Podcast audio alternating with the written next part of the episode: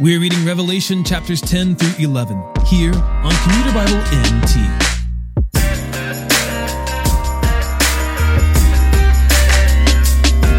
Thus far in our reading of Revelation, the Lamb has opened the seven seals on the scroll, and seven angels have come forward to blow trumpets.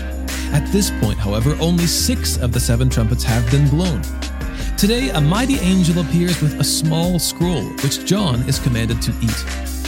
Two unnamed witnesses appear and are given authority to prophesy and to declare plagues.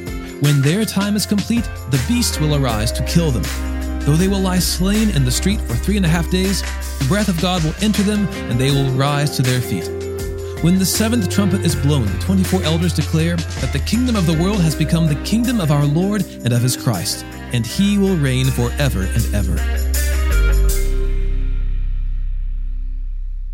Revelation chapters 10 through 11. Then I saw another mighty angel coming down from heaven, wrapped in a cloud, with a rainbow over his head. His face was like the sun, his legs were like pillars of fire, and he held a little scroll opened in his hand. He put his right foot on the sea, his left foot on the land. And he called out with a loud voice like a roaring lion. When he cried out, the seven thunders raised their voices. And when the seven thunders spoke, I was about to write, but I heard a voice from heaven saying, Seal up what the seven thunders said, and do not write it down. Then the angel that I had seen standing on the sea and on the land raised his right hand to heaven. He swore by the one who lives forever and ever, who created heaven and what is in it, the earth and what is in it, and the sea and what is in it. There will no longer be a delay, but in the days when the seventh angel will blow his trumpet, then the mystery of God will be completed, as he announced to his servants the prophets. Then the voice that I heard from heaven spoke to me again and said, Go, take the scroll that lies open in the hand of the angel who is standing on the sea and on the land. So I went to the angel and asked him to give me the little scroll. He said to me, Take and eat it. It will be bitter in your stomach, but it will be as sweet as honey in your mouth. Then I took the little scroll from the angel's hand and ate it. It was as sweet as honey in my mouth, but when I ate it, my stomach became bitter. And they said to me, you must prophesy again about many peoples, nations, languages, and kings. Then I was given a measuring reed, like a rod, with these words Go and measure the temple of God and the altar, and count those who worship there. But exclude the courtyard outside the temple. Don't measure it, because it is given to the nations and they will trample the holy city for 42 months. I will grant my two witnesses authority to prophesy for 1,260 days, dressed in sackcloth. These are the two olive trees and the two lampstands that stand before the Lord of the earth. If anyone wants to harm them, fire comes from their mouths and consumes their enemies. If anyone wants to harm them, he must be killed in this way. They have authority to close up the sky so that it does not rain during the days of their prophecy. They also have power over the waters to turn them into blood and to strike the earth with every plague whenever they want. When they finish their testimony, the beast that comes up out of the abyss will make war on them, conquer them, and kill them.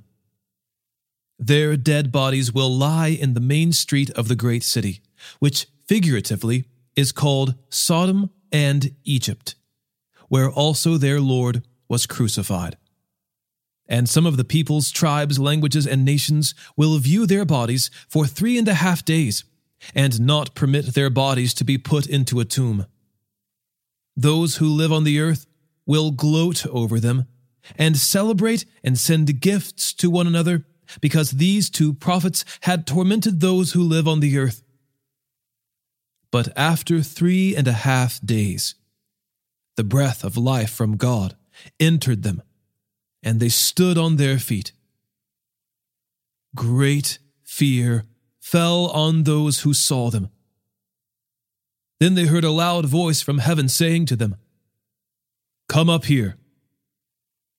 They went up to heaven in a cloud, while their enemies watched them. At that moment, a violent earthquake took place. A tenth of the city fell, and 7,000 people were killed in the earthquake. The survivors were terrified and gave glory to the God of heaven. The second woe has passed. Take note, the third woe is coming soon. The seventh angel blew his trumpet, and there were loud voices in heaven saying, The kingdom of the world has become the kingdom of our Lord and of his Christ, and he will reign forever and ever. The twenty four elders, who were seated before God on their thrones, fell face down and worshipped God, saying, We give you thanks Lord God the Almighty, who is and who was, because you have taken your great power and have begun to reign. The nations were angry, but your wrath has come.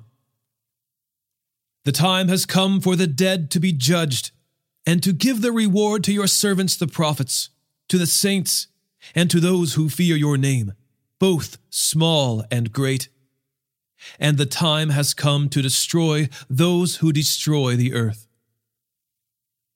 Then the temple of God in heaven was opened, and the ark of his covenant appeared in his temple.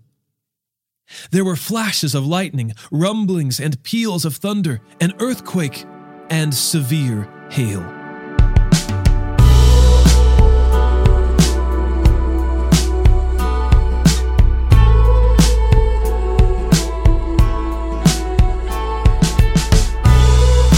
Today's episode was narrated and orchestrated by me, John Ross, and co produced by the Christian Standard Bible. Thanks for listening, and don't forget all scripture is inspired by God and is profitable for teaching, for rebuking, for correcting, for training in righteousness, so that the man of God may be complete, equipped for every good work.